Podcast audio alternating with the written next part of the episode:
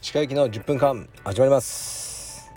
このチャンネルでは日本最大級のブラジリアン柔術ネットワークカルペディエム代表の石川祐希が日々考えていることをお話しします。皆さんこんにちは、いかがお過ごしでしょうか。えー、僕は今社内にいます。最近社内でやることが多いですね。えー、っと息子と娘の水泳教室がありまして、で彼らが泳いでるんですけど、今僕は駐車場で待ってます。この時間を利用して、えー、やります。えー、っとですね東京は毎日のように雨が降っていて、あの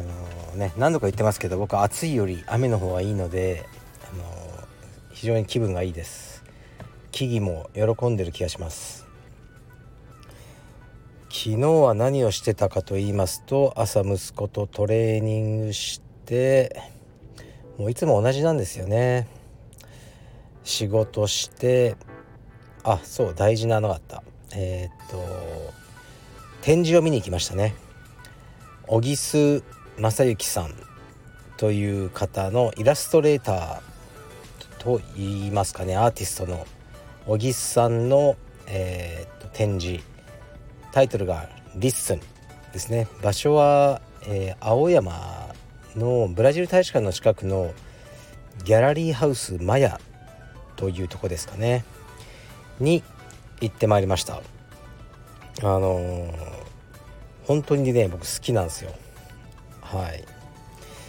あのー、僕のインスタの投稿にね載っけておいたので、ご興味ある方はぜひどうぞ。今週土曜日までやってます。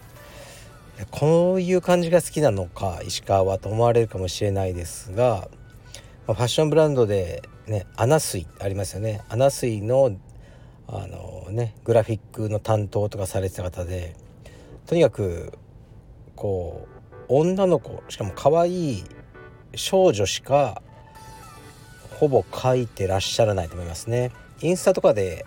あのね他のことも書いてらっしゃいますけど、発表される作品はいつも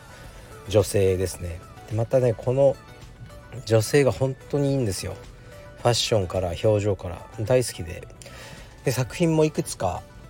ねあの所有させてもらってて、うーん今回もちょっとにてんほど購入しましたね。はい、まあ、作品ねその絵画買うのとかって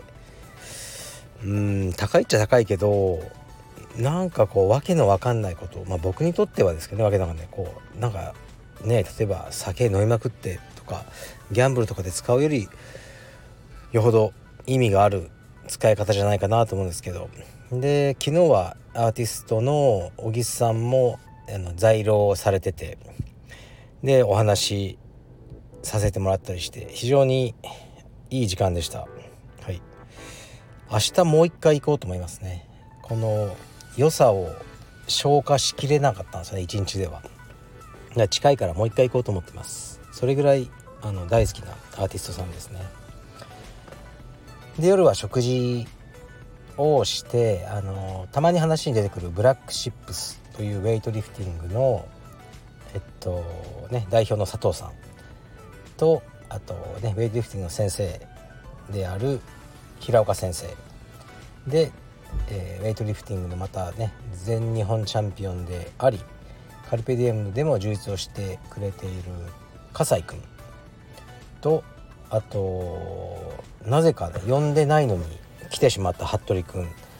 というごにんで楽しい時間でした。はい、たまにあのこういう食事会をやると楽しいですね。ほとんどやらないから楽しかったですね。で料理も美味しかったです。で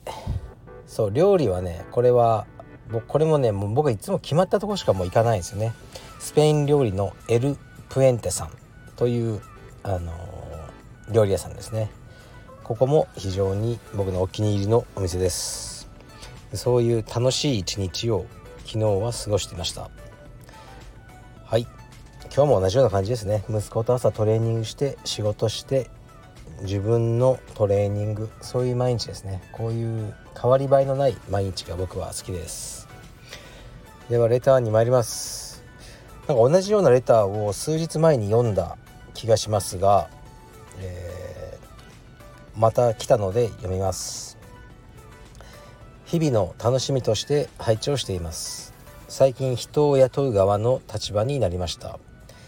この時代にこんなことを言うと炎上しそうですが、雇う側になってみると働かないのに文句ばっか言いやがってのような気持ちが生まれてきました。雇われの時には見えなかった雇う側経営する側の苦労や仕事が分かりました。社員が働きやすい環境、より良い条件を作ろうと努力してもそれを分かってもらえることは少ないことも分かりました。最近は社員のためのようなマインドではなく、割り切って人材確保のための仕事の一部だと考えて期待せずにやっています。石川先生は代表としてこのような感情に対してどう対処してきましたか？ご意見をお聞かせいただけたら幸いです。これからも応援しています。はい、ありがとうございます。うん、本当になんかこれと似たようなあの細かく覚えてないんですけどあのレターを読みましたね。これ経営者だみんな思うことでしょうね。まあ僕はあまりこういう感情を意識して持たないようにしているということはその時も述べたと思いますね。もう立場が違うし、その経営者は頑張れば毎月売り上げ変わるじゃないですか。だけどまあね、ほぼ給料制だとして、その従業員が売り上げ上げようぜ言ってもおーって帰ってこないんじゃないですかね。帰ってくるやつもいると思います。僕が働いてる頃はそういうタイプでした。なぜかうーん上司というか社長がハッピーな方が僕も多分ハッピーになれると感覚的に思ってたので、自分の給料には直接反映されなくても僕は仕事を頑張るタイプでしたね。うーんまあ、だから経営者になれたというのは僕は思ってますけど、でもそれをね今 の, あの働いてくれてる人たちに求めたりはしません。これはなんかもう人格というか、なんか育ちいい悪いじゃなくてあのだと思うんですよね。まあ、逆に僕は従業員としてずっと働くのはやっぱりきついタイプだと思うんですよね。この間免許の更新に行ったんですけど、こうね更新料さんぜんえんとか払って、はい、スタンプを押してくれる人いたんですけど、これいちにち朝のくじからごじまでずっとこれスタンプ押してんのかなとかちょっと思ってしまいましたね。そういうのが好きな人もいっぱい多分いて、そういう人がいないと社会回っていかないと思うんですけど、僕これ何年もできないなってって思ってしまいましたね。なんか自分の努力とか工夫がこう反映される場所に行きたくなっちゃうっていう自分がいますので、だからあの、まあ、経営者はみんなそうじゃないと思うんですけど、やっぱ経営者とこう、ね、働いてくれてる人たちは少しね違うと思ってて、それであの、ね、両方理解するのが一番いいんじゃないですかね。だからまあ僕はうんあまりねその割り切ってとかでもなく、もう違うと思ってやってますね。うん